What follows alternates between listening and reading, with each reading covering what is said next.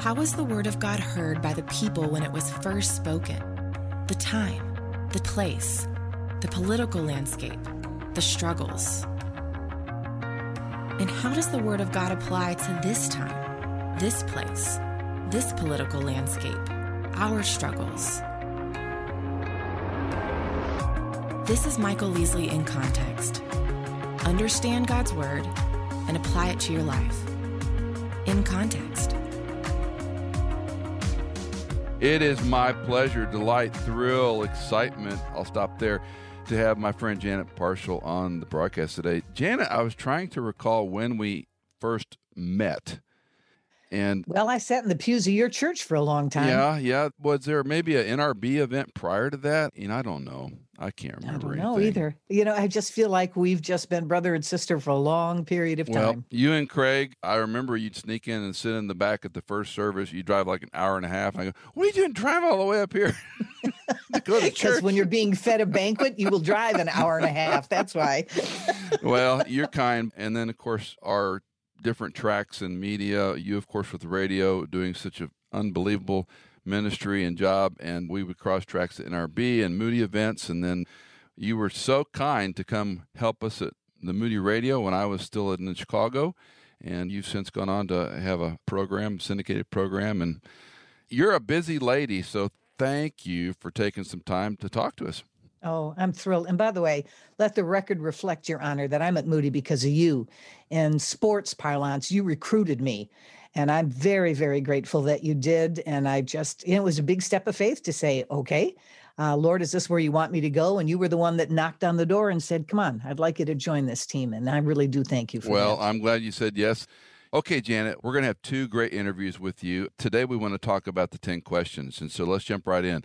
Number one, this word I use in context is sort of a double entendre. We talk mm-hmm. about understanding the Bible in context before you apply it. But then we also ask our friends, okay, Janet, how do you live the life of Christ in the context where he has you? Wow. Well, I love the word in context because I think we often in the church just like to take a verse out of context and we like to apply it. And instead of seeing it in the contextual environment in which it lives, which means you have to look before and you have to look after.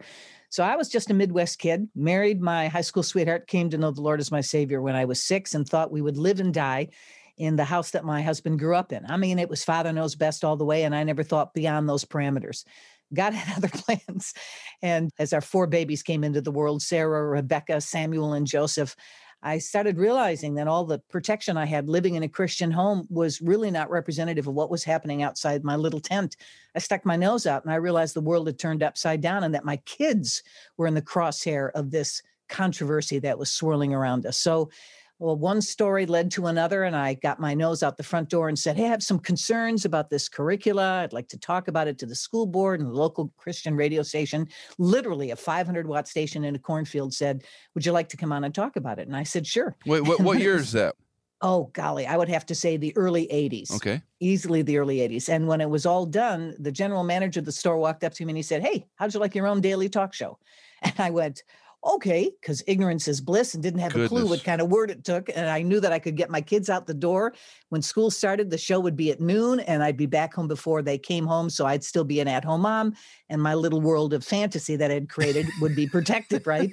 That was a two year tutorial from the Lord. What I learned was radio was a whole lot more about listening than it is about talking and that really there's this huge chasm in what I like to call applied Christianity. We're amening on Sunday, we're yellow magic marking in our Bible, we've got all of our concordances and our notes, and Monday comes and we're like deer in front of the headlights, and we mm. don't have a mm. clue how to apply the whole truth of the whole gospel to the whole world around us.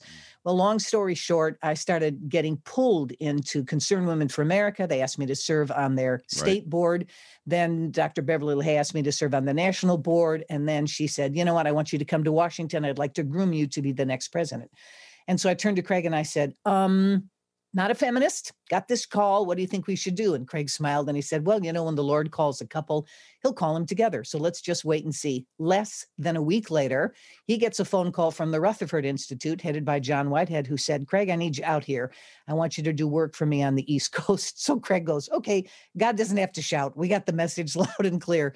So we packed up over 30 years ago, moved to Washington, D.C., or as I lovingly call it, Babylon. Mm. And God just kept opening the doors for doing media. So I co host for Beverly LaHaye and then after being there for a while, I realized my passion was really intersecting with people vis a vis live media, which mm is mm-hmm. radio, and got pushed in front of the camera all the time to represent a conservative worldview on national televised debates. And I have to tell you, I was a reluctant sheep by every stretch of the imagination. Let, let, let me interrupt you. Let me interrupt you because the number one word, and I know you hate hearing this, but Janet Parshall is so articulate.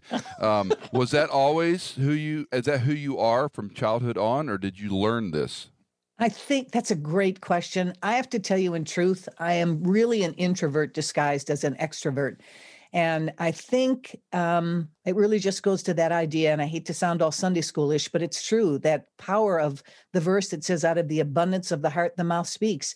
This kind of stuff is just fire in my bones. So it just comes out. But I learned real quickly, and I say this all the time on the air. We were so right when we were told you go through life with the Bible in one hand and the newspaper in the other. And I got to tell you, if those are your two books, if you're taking the Bible and you're reading what the Word of God has to say to apply it to the world around you, then it just pours out of you because you can see with such clarity mm-hmm. stuff that's so murky to people who don't have the illumination of the Word of God. So and, and then I learned, I mean, you're always, always, always in God's classroom. And so the first time I got pushed out in front of a camera, I learned that, wait a minute, you know, just tell them what time it is. You don't have to tell them how the watch is made, as Nancy Reagan used to say to Ronald Reagan all the time. And then you learn to be more concise. And then you learn as a believer in Christ, what is the core issue? In fact, more to the point, what's the issue behind the issue? Mm-hmm. and really and truly there's very little discussed in that marketplace of ideas that doesn't get tied back in one shape or form to the principles and precepts of scripture. There's either an ethical underpinning a moral surrounding a biblical truth and if you can really dig into those core issues i do what i do because i'm not trying to win over the favor of a party or a political candidate I want to articulate God's truth in the marketplace of ideas. And there's so much excellent stuff there. Mm-hmm. And yet we're so reticent to be able to say it because I think we're so concerned about acceptance and being included and not marginalized and being loved and being affirmed that we're afraid to say, well, I'm just a messenger. Let me just tell you what he said. And to be able to say it in a winsome way through a grace narrative to a hurting culture. Mm-hmm. That hasn't mm-hmm. changed and it won't change until Jesus calls us home. What's been your greatest challenge in your own spiritual journey? Wow. The trials of this life. Uh, when I was back in the Midwest, my brother was engaged to be married, and they did a premarital blood test, and they said, Oh, you have leukemia. And we were stunned as a family. In fact, my brother at the time was a hugely successful trader at the Chicago Board of Trade. And when he came to my parents' house and found out that my brother John had been diagnosed, he stretched out across his bed and sobbed and sobbed mm. and sobbed and said, Oh God, let it be me instead. Two weeks later, Charlie was playing golf and he got this pull in his muscle, he thought, and they went, Oh, you have lymphoma. So within two weeks, my two brothers, and I come from a family of three, me and my two brothers, within two weeks, both of my brothers had been diagnosed with cancer. That was wow. stunning. There's a kind of numbness. But then 10 months later, my mother got sick and my dad and I said, You better check for cancer. And they said, No, no, no. Sure enough, she ends up having the exact same kind of cancer my first brother got. Wow. So within the span of 10 months, my three members of my family, my two brothers and my mom, were diagnosed with cancer, treated at the University of Chicago, Northwestern University. And just for five years, it was in and out of oncology, radiation, surgery, up, down, up, down. And you asked about my spiritual life. So, in the middle of all of that, I had to stop and say, okay, either God's in charge or he's not. Mm. This was probably some kind of genetic assault because they all got hit at the same time rather than the same age. So, according to the brilliant minds down at the University of Chicago, they said that really means that probably there was some environmental right. impact that right. you were hit with. So, my family and I thought, okay, what do I do? And I really remember saying to the Lord, well, I can't change my genes. You knew all along that this was going to happen. You're sovereign. Nothing ever, ever, ever will happen to me that hasn't been vetted first in the throne room of heaven. So you're in charge, and I'm just going to trust you. Well, praise be to God, two of the three recovered. After five years, my brother Charlie lost his life to cancer. Mm. That was just the beginning. Then we've got, oh, let's see, a son who ends up getting mm. spinal meningitis. And I remember the doctor walking into the hospital, squeezing his toe, saying, Wow, a girl just died in Alexandria, Virginia last night. So I hope you make it. F minus in bedside manner. Goodness, goodness. But thanks be to God to the local church, anointed Sam with oil, prayed over him. He recovered. Went on for several years until he was shot in the head by a friend who said, Let me show you my gun. And I said, Wait a minute, let me show you my gun. And he said he was just playing around with it. The bullet literally goes into Sam's head and does, and asked me if I believe in miracles, mm. a U turn. It was a 45. I remember talking to Ollie North about this, and he said, Janet, 45s don't do U turns. I said, Well, they do if God puts his hand in his brain and says, Not now. This was the weekend after the big Promise Keepers event in DC, and Craig had gone with our two sons. Literally, it was a U turn. So Sammy struggled. I mean, he couldn't see, he couldn't hear. The doctor said, Hey, you know, we don't know what's going to happen as a result of this. 18 months later, the guy goes back to school, gets his master's degree, gets married, has three kids, and then he gets cancer. And then Sammy struggles with cancer for five years. And seven years ago, we just passed the anniversary, mm. he lost his life. Mm-hmm. He lost his life as a result of the combination of the gunshot wound because his brain had been really damaged mm-hmm. and the chemotherapy that they used. So, all of that's to say, wow, biggest challenge? The biggest challenge has been to stand in front of the dead body of your child and say, either Jesus is real mm. and he conquered death, or everything I've ever believed mm. is a sham. And I stood and looked at the dead body of my son and went, I know exactly where he's at. This is a long goodbye. This is not a forever separation. Mm-hmm. And Christ conquered this ugly mm. experience known as death. Mm. So, all of these trials, I wouldn't sign up for any of them, but I have to tell you that every one of them was a way of just going, remember when you made that decision when you were six? Affirmed, affirmed, affirmed, mm. affirmed. So nobody signs up for this. Uh, you know, this is not the happy, happy, joy, joy club. But I have to tell you, you go into that refiner's fire, and it's a funny way of knocking off all that stuff that doesn't matter and giving you crystal clarity about really what matters most in your life. So that's the biggest challenge is to say, okay, you told me that you loved me, says my heavenly father. Do you trust me? And all of those experiences have had me really go down on my knees and say, I can't see your hand, but I trust your heart. I trust you completely. I think of Peter's, you know, comment when the larger group of disciples have left Christ because things have gotten hard and Jesus looks at them and I think it's one of the most unique intimate things he says. He says, "Do you want to go leave me too?" And I hmm. think it's a little bit of a tip of the, you know, this is incarnation. This is the God man saying, Are you going to leave me? Yes. And on their side, Peter says, Where else would we go? You alone have words of life. Hmm. And it's only those fulcrums, right? I mean, and thanks for sharing the story about Sam. I know you and Craig don't talk about that a lot. We don't. And right. I really, and of course, I respect that, but I appreciate you sharing that. And it is those fulcrum times. Either Christianity is real or it isn't. Yeah. When life's easy, exactly it doesn't matter, right? well, what does C.S. Lewis say about pain? Right, that's where he shouts to us. It's. God's megaphone, and it's it's absolutely true. But it's where the metal gets tested. You know, it's real easy to put on that happy sweater mm-hmm. and praise and mm-hmm. worship songs and the bumper sticker on your car. But where the metal is really tested is when it all falls apart, and mm-hmm. then you go mm-hmm. back and you read what it says in First Peter: not if, when fiery trials mm-hmm come. And, you know, boy, I've really thought about that a lot. I love to do interviews on the persecuted church. And I think it's because the dichotomy between what we call the Western church and the rest of the church is really self evident in this issue of suffering. You come to faith in Christ in Vietnam or Nigeria or communist China, and it's the whole package. Again, to harken back to Lewis, suffering is a part of the deal. It happens in the United States here, and we all grab the smelling salts and we faint because we have some tribulation in our life. And yet, it's a written guarantee. And I love to say it's better than the warranty I got with my washer and dryer. And yet, when it comes, we're just stupefied. It's like, I don't get this. I came to faith in Christ. It should all be terrific. Uh, no, Actually, it's probably going to be the antithesis. So suit up and get up and get ready to understand what it means to join in the fellowship of his suffering. Oh, what a politically incorrect topic mm-hmm. in a mm-hmm. sensate church. And I think that's one of our challenges today. I talked to Joni Eareckson Tada often about that phrase. I go, Will you explain to me the fellowship of suffering? There's no joy in this stinking suffering exactly. thing. what is this exactly. fellowship? Coffee and donuts and suffering? No, no, we got that all wrong. But I, I'm still stuck on your happy sweater. I don't have one of those. Anyway, uh, let's okay, let's go on here. Do you have? And I know this is kind of a kitschy question, but I've been impressed by folks who've who have good answers for it. A key verse or a favorite book in the scripture? Yes. Yeah. Uh, Hebrews 12, 1 through 3 has been my life verse. And mm. maybe it's because my dad was a football coach and an athletic director. And I just love the athleticism of scripture. So I love the idea of running with perseverance since we're surrounded by such a great crowd of witnesses, mm-hmm. throwing off that sin that so easily entangles, running with perseverance. Some translations say zeal. I love that. There's a commitment to this, that race that's been set before us. And then it tells us the only way we do that effectively is by keeping our eyes on Jesus. There is mm-hmm. so much in the world today that says, and look over here, look over here, look over here. Keep your eyes on Jesus, the author and perfecter of our faith, mm-hmm. who for the joy set before him endured the cross, right? And then continues to say to us that if we do that successfully, what do we do?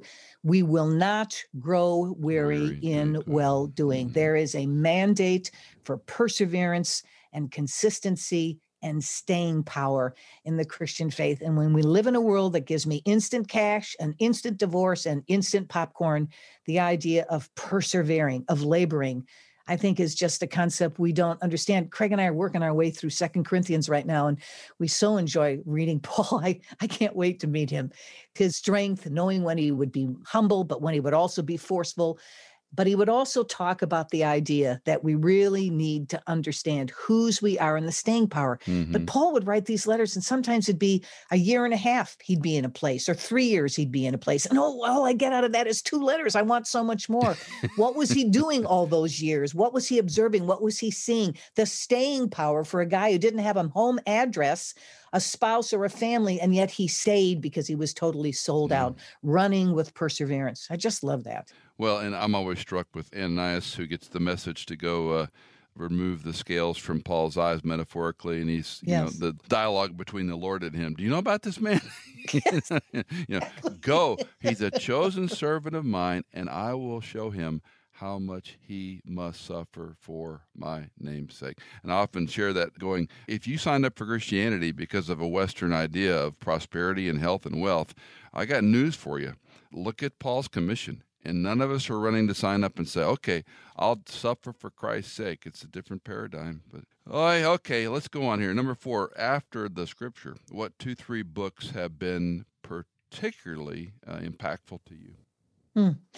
First and foremost, beyond a shadow of a doubt, is John Bunyan's Pilgrim's Progress. Huh. When the kids were little, we would use that as a devotional. We found this fabulous illustrated version in modern English. The old English is a little heavy for kids, but their eyes lit up. They were as big as saucers. They sat on the edge of their wow. bed. They couldn't wait for the next chapter. There's just something about Bunyan's allegory about that moment where that backpack of sin gets thrown off and then you persevere and you you have the roadmap the bible you find comfort in house beautiful you slip into the slough of despond you take you're taken captive by giant despair who's held in doubting castle and then really the whole genesis of the broadcast i do comes from the fact that at one point in this story christian who's the main character in the book and his companion at the time is a fellow by the name of faithful and they must needs pass through Vanity Fair. That's a fabulous name for the marketplace of ideas. In yes. fact, there was a magazine for years that was called Vanity yeah. Fair that was sort of a gossip magazine built on this idea that it was the marketplace of ideas.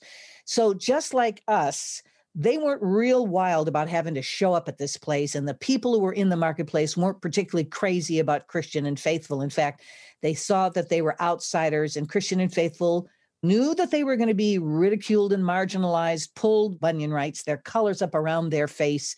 And the merchants started shouting at them, yelling, buy, buy, buy. Well, that's the world telling us to buy all the artificial ideas that are out there. Colossians talks about this in Colossians 2:8 to be careful that you're not taken captive by vain and hollow philosophies predicated on this world rather than on the word of God. That's what the world is selling in the marketplace of ideas, vain and hollow philosophies. But Bunyan's response vis-a-vis Christian and faithful is brilliant and it's profound. Their response simply is, we only buy the truth. There's two presuppositions in that. Number one is they knew the difference between a false idea and one that was grounded in absolute truth, transcendent, knowable, absolute. So they had learned to discern between those two. That's a mandate for the church now and forever. It's why our call to be a Berean is so important, particularly now in a post truth world. But the second part of that presupposition is if you buy the truth, somebody else is in that marketplace who knows absolute truth. So for those of you who think that you can step out of cultural engagement, just imagine what Vanity Fair would be like if no one was there with the truth. Now, it doesn't mean that you're not going to rub shoulders with, and I love Bunyan's words, mountebanks and rogues and thieves. That's all the definition of the world. But somebody was there to be able to say, listen, pilgrims are going to walk through this city this marketplace of ideas.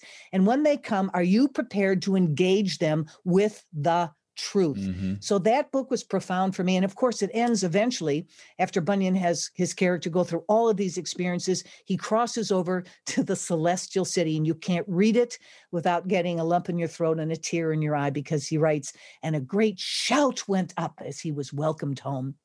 So mm. it's all of us, all of us who follow Christ have that moment where that backpack falls off, and somewhere in that journey is where we are today, written in the 1600s. Mm-hmm. It's as apropos today as it was when he wrote it in a dungeon in England because he wouldn't stop proclaiming the truth of Christ. So I love it. Once upon a time in secular campuses, it was read as part of your English lit class. It was that profound piece. It is to this day deemed to be the second most published book in huh. publishing history, second only to the Word of God. So it's huge and it should be required reading for every Christian to understand that journey. Bunyan has what we have his knowledge of the Word and his knowledge of the world. And he knew how to apply the word to the world, which is exactly what we're supposed mm-hmm. to do. Yeah, I wonder if the is I think it was late '80s movie, The Mission, with oh, uh, yes. oh, I wonder my. in that scene if that's where they got the idea of cutting the backpack off because he's you know he's collected all the uh, armor in sort of his attempt to pay for his sin and it takes the native who he has been persecuting and, uh, yes. uh, mercenary yes. taking these slaves to cut it loose. It's such a visual, but okay, that's one. Oh my gosh, I have to tell you, we you must have been watching the movie with Craig and me because we turned each other. It's Robert De Niro, and he's going up this hill, and yep. it's this hard press. And when he finally throws that backpack off, we looked at each other and we went, Pilgrim's Progress. Yep. I mean, the fact that it's a backpack, I'm thinking, did you write that using that as a way of showing the shedding of your sins? Yeah. Because it's so powerful. Wow. And, and no great. one, and he couldn't do it for himself. You know, the Indian whom he was uh, enslaving was the one who did. Yeah. That's Powerful exactly right. scene. Okay, uh, that's one. I said a couple of books, two, three. Well, then I would say the next two are tied. One would be A Severe Mercy by Sheldon Van huh. Auken. And I think it's because, and when I read it, I didn't have half the trials and tribulations I'd gone through. So I almost wonder if God was having me read that story of a man who you lost shouldn't have read wife. that book. exactly. But it was how do you deal with the greatest loss you could possibly imagine, right? What's the biggest fear that every human being has is death. And when it happens, how do you cope, right? There's all kinds of books written about it. In fact, I just saw a documentary about Joan Didion, who wrote the book, The Year of Magical Thinking and she writes about losing her husband unexpectedly. And then the second one, I think, is called Blue Nights. And that's when she shortly after that lost her daughter. Now, she's an agnostic. And it's like, how do you deal with death if Jesus isn't standing next to you at the graveside? You write in a nihilistic fashion where there's never any resolution and it's nothingness. In fact, she's famous for saying, No one will mourn me when I'm gone because I'm the last one. Mm. And I thought, what a, I wanted to grab her around the neck. She's in her late 80s right now. And she actually got a Medal of Freedom Award from President Obama. And I thought, no, no, no, no, no, no. There's so much more. Oh, grave, where is thy victory? Oh, death, where is thy sting? So reading Vanauken's trail to go through the same thing with Lewis when you read about losing his wife, Joy, this idea of if this is the worst that can happen to us, so we think the worst thing is being separated eternally from Christ. But from our mortal's perspective, we think the worst thing is death and losing that who is dearest to us. How do we persevere? So mm. I praise God in retrospect that I think God was using that as a primer. And the other, it harkens back, I think, to my Hebrews 12, which is Fox's Book of Martyrs. And I love the way Voice of the Martyrs keeps updating that all the time by adding martyrs new from the 20th and 21st century those are my heroes. Those are my heroes. Could I have done what they did? Could I, mm-hmm. like Anne Askew, on my way to the tower, and I wouldn't betray Catherine Parr, who's the last wife of Henry VIII, but she was an evangelical Christian who printed pamphlets about the gospel. And Henry said, Don't do that. And she said, Okay. And so, being very in tune with scripture, she said, I won't push back. Henry dies, boom, she goes right back to publishing those pamphlets and really moved evangelicalism forward in a very rapid fashion. But during those those tumultuous days of the Tudor court, Askew was really asked to sort of rat out Catherine, and she wouldn't do it. She was tortured to the point where they put her on the rack, and all four of the joints, the hips and the arms, when they racked you, they pulled you until mm-hmm. all of those popped. They literally had to carry her to the stake in a chair because of the way in which her muscles had been torn and she couldn't do it. And yet she went and never denied Christ and was smiling on her way to the fire that was going to snuff out her life. And those aren't fairy tales, those are real stories. And I'm telling you, I just angst over whether or not I would be able to do that. And then immediately I have that thought it's the Corrie ten Boom story about her daddy saying, When do you get the ticket for the train? You get it just before you get on the train. So his grace would be sufficient if you and I were called to do something like that. But I want to be prepared to be found faithful, whatever life mm. throws at us and i i watch the shadow going across the united states where christians are being marginalized. We're being told we should be deprogrammed. Bill maher on his television program just recently said that what happened on january 6th at the capitol is a direct result of those christians. Read the book of revelation he says as an atheist not knowing a thing about god's word read the book of revelation this is their what did he call it he called it a spiritual initiative or faith-based initiative that was it their faith-based initiative was to storm the Capitol. I don't even want to unpack that. It's so skewed in its thinking. But where do you think this is going? It's going against those of us who carry this imperishable message that is known as the offense of the cross. So if I were to say they're coming after us, what's your response? Mm-hmm. Fear or faith? Yeah. So that's what I'm saying. These are the times where I think we're being told grow up, get off milk, get into meat, and start getting some spiritual heft in your life because you're going to need it you know, interesting you bring up the milk meat. I'm doing this. I've never done this before. I'm teaching one book of the Bible every Sunday. Ooh. And it's been uh, trying to say, okay, people that aren't in the Word, they don't read Scripture, not just date, time, author, purpose, but what's sort of the gist of this? What's maybe a passage that is important? And it's been very interesting for me to step back and say, what do folks need? So when I teach First and Corinthians, I use the word corrective. When you mm. read these books, Paul is correcting all the things they're doing wrong. And he talks about, I could not give you meat to eat even now. Hmm. And I think most people miss it. What Paul's just said is everything I'm telling you in First Corinthians is a bowl of milk. And you think of all the issues that he addresses. No you kidding. don't understand wow. this stuff. How can I give you meat if you don't understand divorce and remarriage? If you don't understand sexual sin in the church? If you don't understand, you know, and this is pablum, guys and you're dealing with this. How can I give you meat? So interesting you would use that term. Wow. Sorry for the digression. Okay. No, it's fascinating. uh, See, number... I wish you were still my pastor. well, number five, what is one of the biggest lessons you've learned at this point in life? Wow. Again, I think I go back to the sports analysis, and that is I've learned to travel light. I had no idea as a mm. Midwest kid that the Lord would call us to Washington, D.C. Well, not in my wildest dreams. So I want to be able to pack up and move quickly. Craig wrote in the margin of his Bible the verse where God calls Abraham out of his father's house. He literally predated it by 10 years before God would literally call us out of his father's house. We lived in the house Craig grew up in back in Wisconsin. And I had no idea. But if you're so tied to this earth, with possessions or your own personal goals rather than emptying yourself of you and saying, okay, where do you want me, coach? Where do you want me to play now? If you don't travel light, I think it's an encumbrance to our obedience. And I want to say, yes, Lord, without hesitation. I remember it was so funny years ago, Cliff Barrows' daughter, Bonnie Barrows, was going to the same church that I did. And she was absolutely insistent that when she called her boys, she had all boys, that they had to come the very first time she called them. And I said, Wow, you're really strong on this. She said, Why? She said, Because I want my boys to say, Yes, Lord, the first time wow. he calls them. And I've never, ever forgotten that lesson. And I thought, Travelite, you got to let go and you got to be prepared.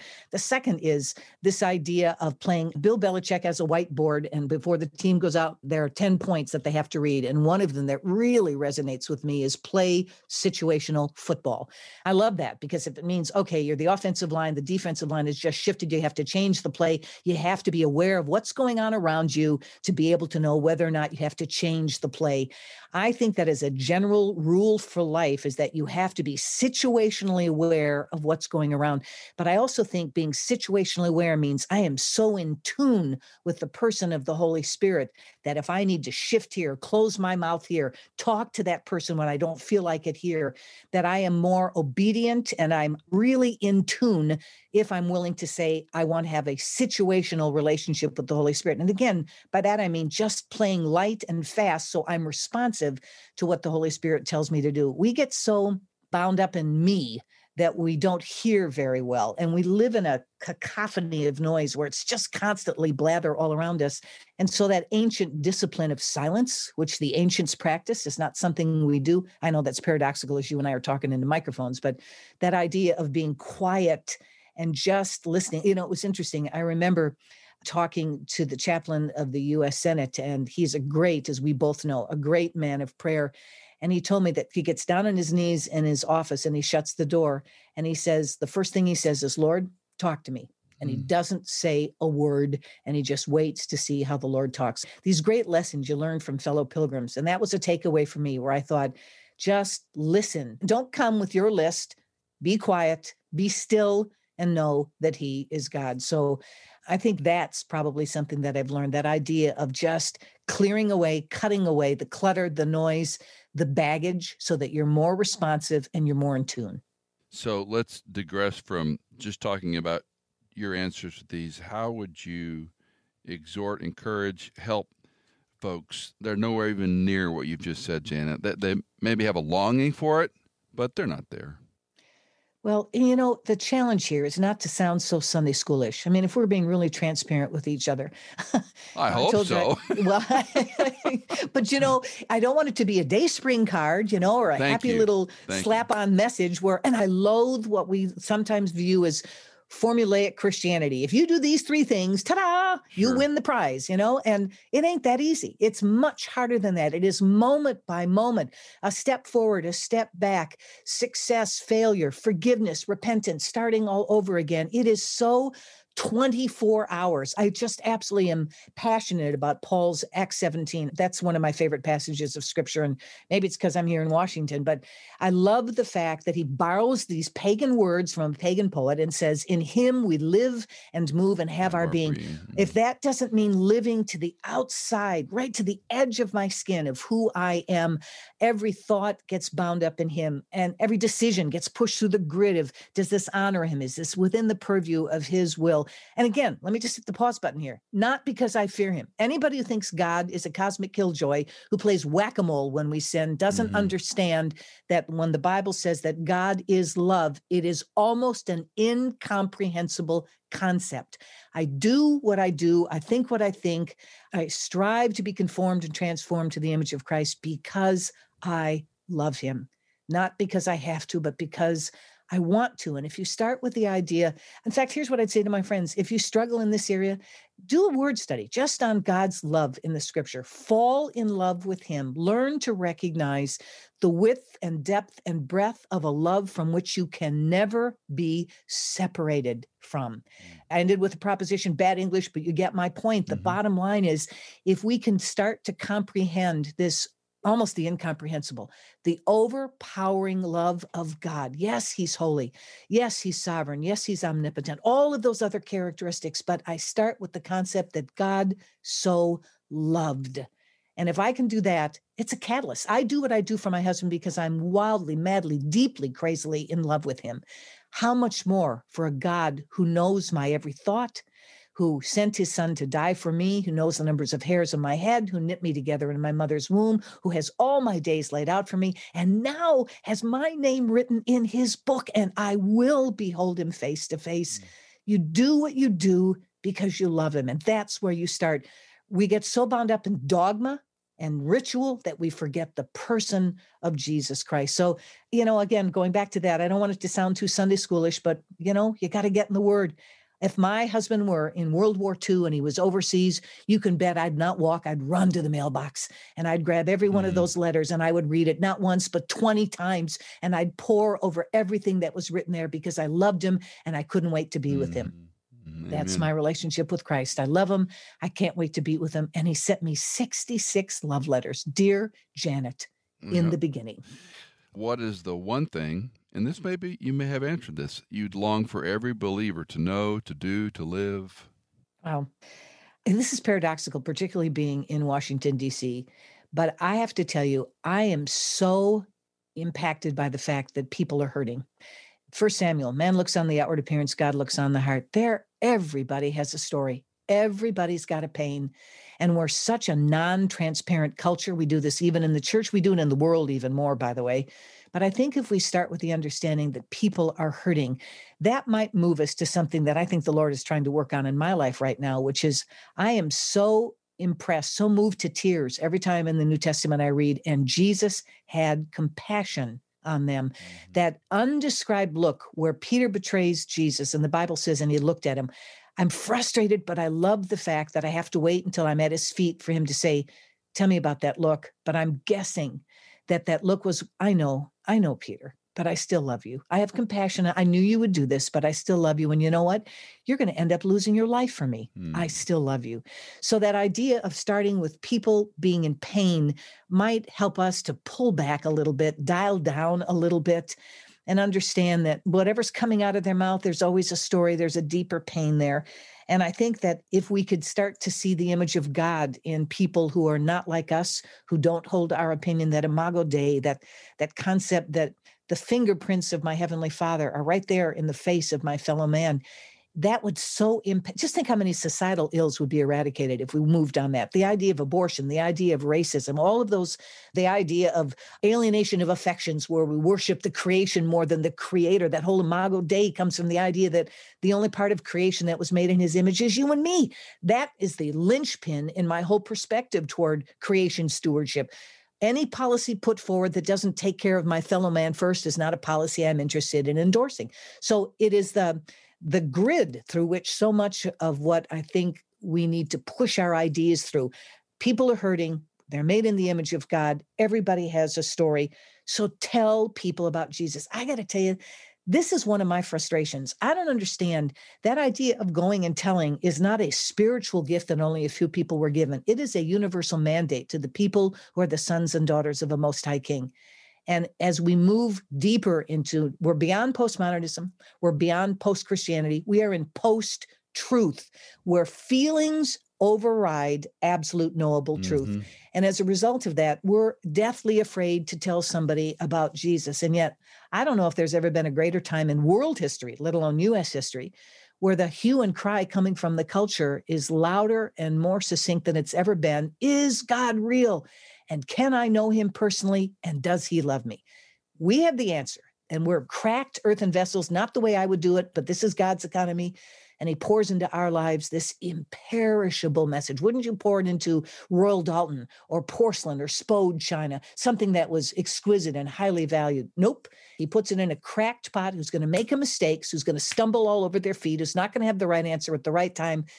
But the issue is go and tell. Hurting people need to know that Jesus cares and he knows and he loves them. And I don't get it. Honestly, there's a reticence that I just can't quite comprehend.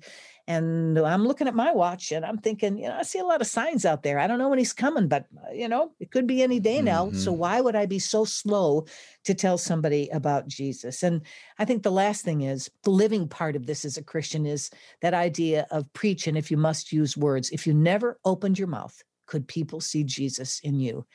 And if they can't, then what do I need to do to change the way I'm living so that they can see authentic Christianity? I think that's just, I live in a town, you know this town inside out better than I do. We live in a town where ego is the number one fuel source. You know, I want my name on the magazine. I want to be the guest on the Sunday morning talk show. I want to have the special seat at the restaurant. Me, me, me, me. But do we live a life where people go, there's something unique and distinctive that are we Mhm. the living epistles? Love that phrase out of scripture. I'm a book. What are they reading? Can they see Jesus in the pages of Mhm. my life? Mhm. Excellent. All right, seven. Your greatest disappointment in your context of ministry, vocation, community, whatever. Oh, this is hard. Well, first of all, I disappoint myself all the time. So I just have to put that out there. I look in the mirror and I go to bed and I say, Father, I thank you for your limitless patience. I thank you that you just don't say, I've had it. You're grounded forever. You know, sit down. This is the gospel truth. I have said to the Lord so many times. Again, my dad is a coach. Lord, don't bench me. Please don't bench me. Let me play. Just keep me on the field. Uh. And there are so many times when I'm thinking, I fumbled, you know, I did everything wrong. And yet he says, you can still play for me. I love you. I've got you on the field. You know, I inject there, you know, people say about preaching, what's your favorite sermon? I go, none of them. yes. Well, after I preach that sucker, I'm fetal. I'm sucking my thumb, going, "Dear Jesus, forgive me for all I said." Exactly. Oh, so true. So very, very true. So believe me, that idea of pointing fingers. Remember, you got four fingers pointing back at you. But if I can just share some observances that I think yes. I'm concerned about, the world is doing exactly what the world is supposed to do. And it's sin sick, fallen, upside down. Good is called evil. Evil is called good. Men are doing what's right in their own eyes. I get it. That's what a post Edenic world looks like. Without Jesus, it's exactly what it's supposed to look like. So my concern is the church. And I've sat in front of a microphone now for oh, golly, over 35 years. There are patterns that if we don't break, we're in trouble.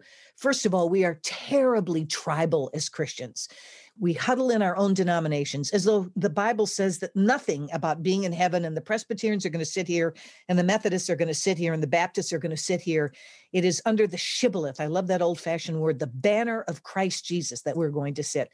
And I don't mean blurring ecumenicalism where we're sloppy in our doctrine, none of that whatsoever but do we major in the minors sometimes? Do we know orthodoxy in our worldview? Do we know what we believe and why we believe it? And are you going to shun that person because they happen to be a cessationist and you're not? Because you're a pre trib and they're not? Can we draw the differences between the majors and the minors? and find unity under the name of Jesus Christ so that we can be a stronger, better, healthier witness to a watching world. That bothers me. Number two, I am stunned at biblical illiteracy. And again, I say mm-hmm. that standing in a mirror, me first. I want to make that perfectly clear.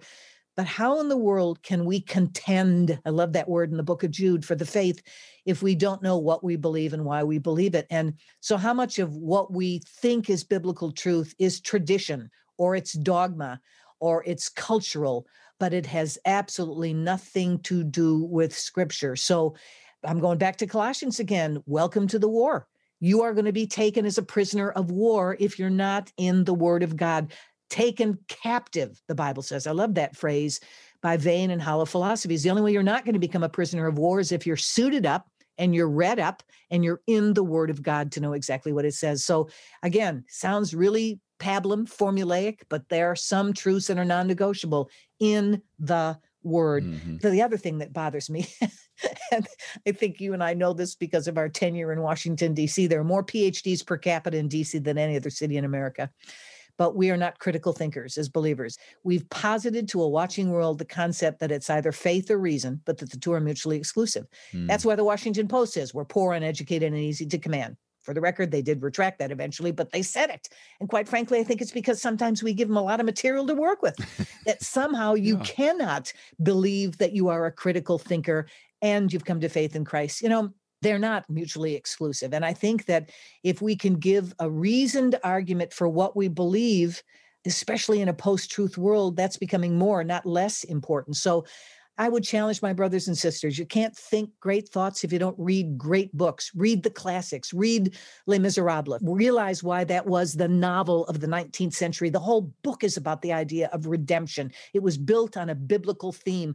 Why is A Christmas Carol such a moving story? Because it's a story mm-hmm. of redemption. Why is The Brothers Karamazov so important? Because it's the story of good and evil and death and what happens when you die.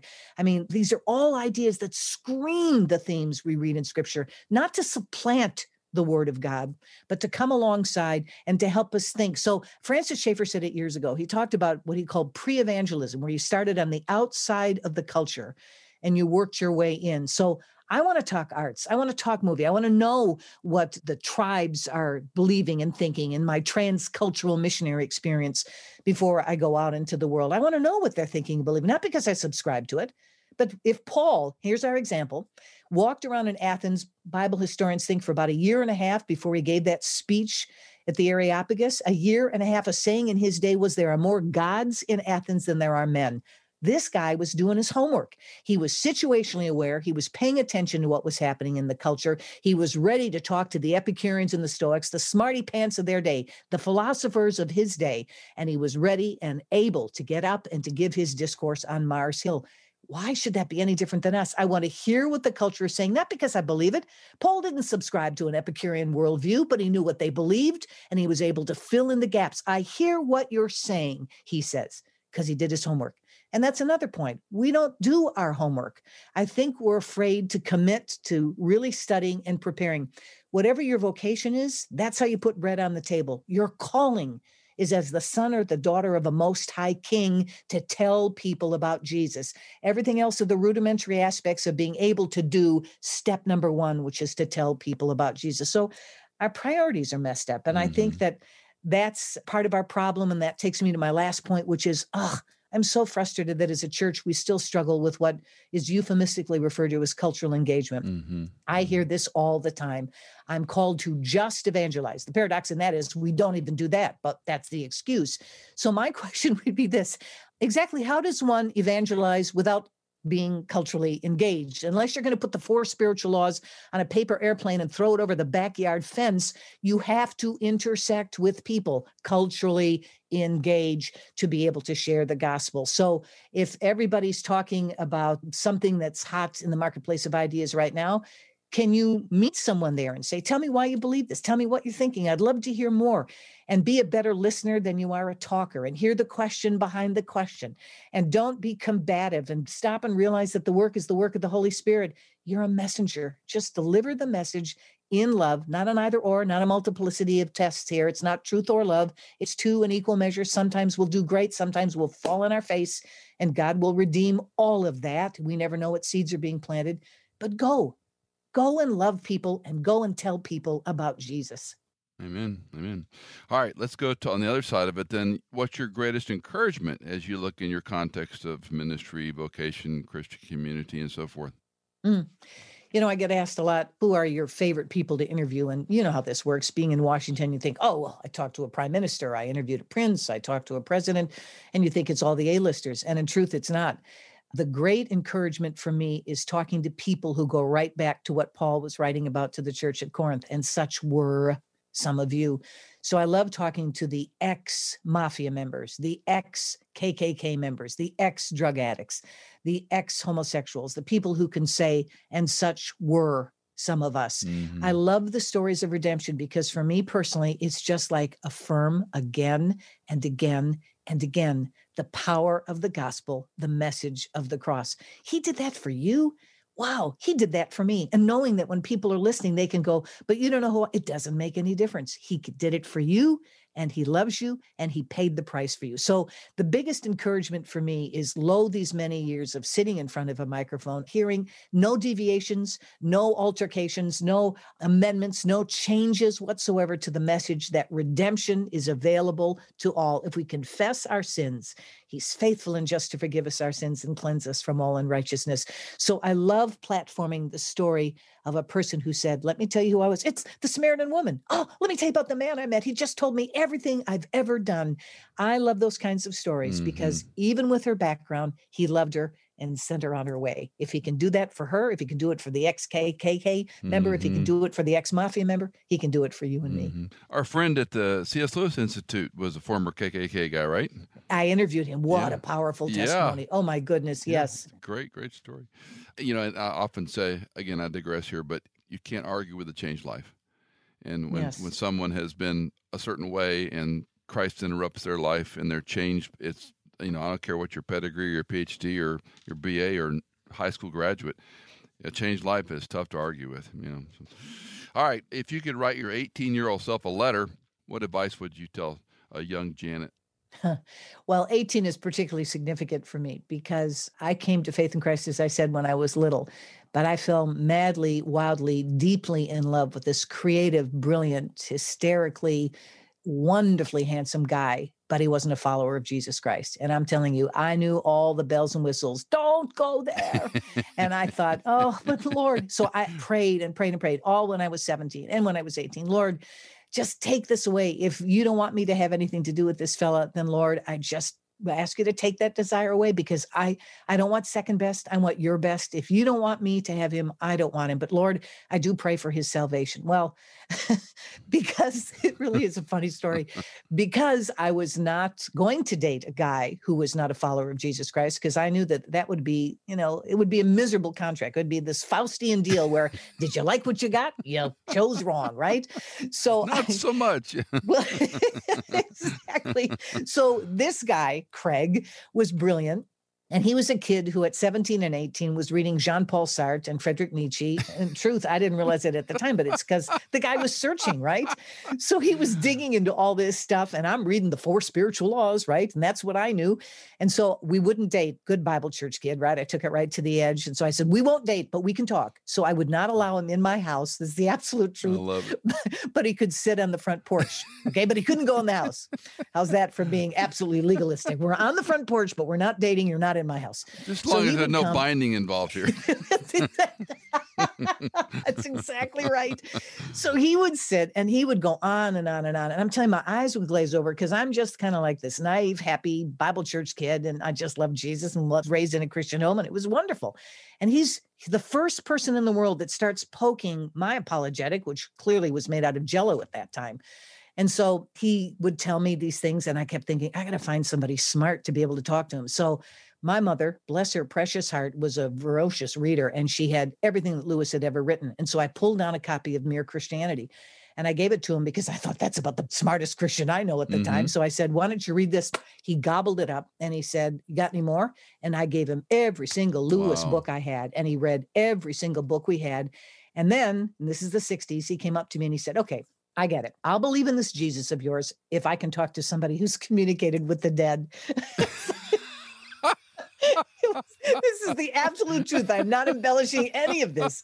And I thought, oy vey, now what do I do? He wants to talk to somebody who's communicating with the dead. Well, what he didn't know is that in my town, there was a base for New Tribes Bible Institute. My whole life was growing up with these MKs. Oh, I'd go up to the barracks on Friday nights. I'd sit cross-legged on the floor. They'd share all these stories about going into dark tribes and sharing the light of the world and talking to shaman who became followers of Jesus Christ. And in my little Mickey Mouse brain, I'm going, okay, the occult shaman, right.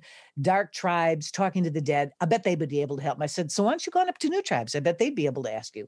Without telling me, he drives up to the school, swings open the door, poor kid, grabs the first student he can find, and he goes, Hey, I want to talk to somebody about talking to the dead. And this kid goes, ah, ah, ah, ah j- just a minute. And so they go to get the head of the Bible school who had just gone to take a nap. Thank you forever, Father, that he got up out of his nap. And he went downstairs and he sat in the lobby, and Craig just went blah. And he asked every question he could. And when he was all said and done, this precious, godly missionary said, So, Craig, I have a question for you. And Craig said, Okay, shoot. He goes, Where are you going to go when you die? Uh, and Craig just was stupefied. He realized that Nietzsche didn't have the answer and Jean Paul Sartre didn't have the answer. They believed in nothingness and nihilism, and there was nothing, and you were food for worms. And so he realized he didn't have the answer. So, right there in his beautiful straightforward way, this missionary, Bob Kaminski, he's gone home to be with the Lord. Wow. I love this man dearly, shared the gospel. Craig accepted Christ as his savior in the lobby of the school, gets in his car driveway. This also is not an embellishment. so Bob gets on the phone and he calls me and he goes, Janet, keep your mouth closed. He said, if which is always a challenge. And he uh-huh. said, keep your mouth closed. If this is true, Craig will tell you do not hammer him. Let him wait and see if he shared with you to absolutely affirm the reality of the decision he made. So it's front step night and I'm walking back and forth and I can't wait for him to show up. And he shows up and I said, Hey, what's new? And he looked at me and he said, I just got saved. Huh. And so that was the beginning of our relationship. And so my letter to my 18 year old self is wait, hmm. trust God. I am now closer to glory than I've ever been before. And I have to tell you, there are two things that I have never questioned in my entire life. One is my salvation in Jesus Christ. I'm one of those people, and I praise God that I've never had a crisis of faith. I've never questioned my salvation. That is a gift from the Lord, and I thank Him for mm-hmm. it. The 2nd mm-hmm. I know beyond a shadow of a doubt, I married a man of God's own choosing. Everything else, there might be question marks and ellipses and paragraphs where I thought, did I make a mistake here? Would I have done it differently? Those two things I waited, I trusted, and I absolutely know they were the bedrock decisions of my life. So, dear Janet, age 18, wait on the Lord. Hmm. Excellent. All right, final question. what do you want your epitaph to read? Hmm. You know, it's so funny. I have thought about that a lot. I think we all do, but I have to tell you, I would I would practice plagiarism and I'd take it from somebody else's tombstone. Craig and I were in London the day after Princess Diana had her funeral. All the flowers were still outside of Westminster, and there were all kinds of people milling around that great cathedral. And there was um, Church of England cleric, female, walked up and she goes, Are you here as tourists? And we said we were visiting. We hadn't come to England for Diana by any stretch of the imagination. We were actually hiking in Scotland and came back by way of London to fly home. And she said, Do you have thoughts? And I'm looking around this august cathedral, which is where kings and poets and artists are married. It's exquisite.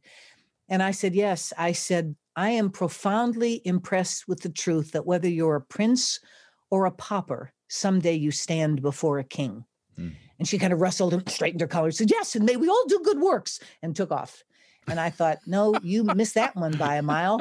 But as Craig and I mm. continued to walk through the cathedral, there are some very dramatic markers of people, tombs that have got images of the king or the queen or very ornate placards. But there's a small little placard in the corner, and it simply says, William Wilberforce. He lived his life with the eloquence of the gospel. And I thought, oh, if I could have someone say of her, mm. she lived her life with the eloquence of the gospel, that would be profound.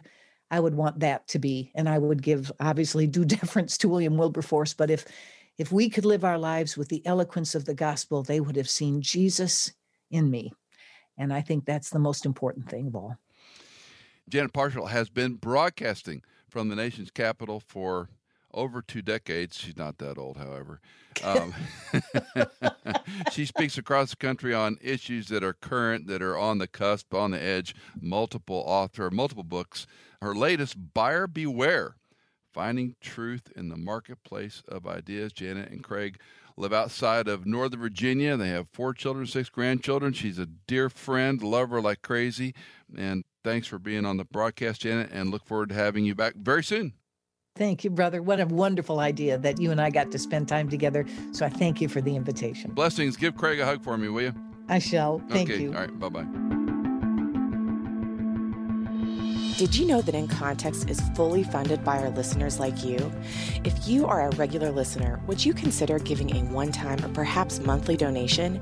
You can give at michaelincontext.com. In Context is produced by Hannah Seymour mixed and mastered by Sonomorphic, and music composed by Tycho and Blair Masters.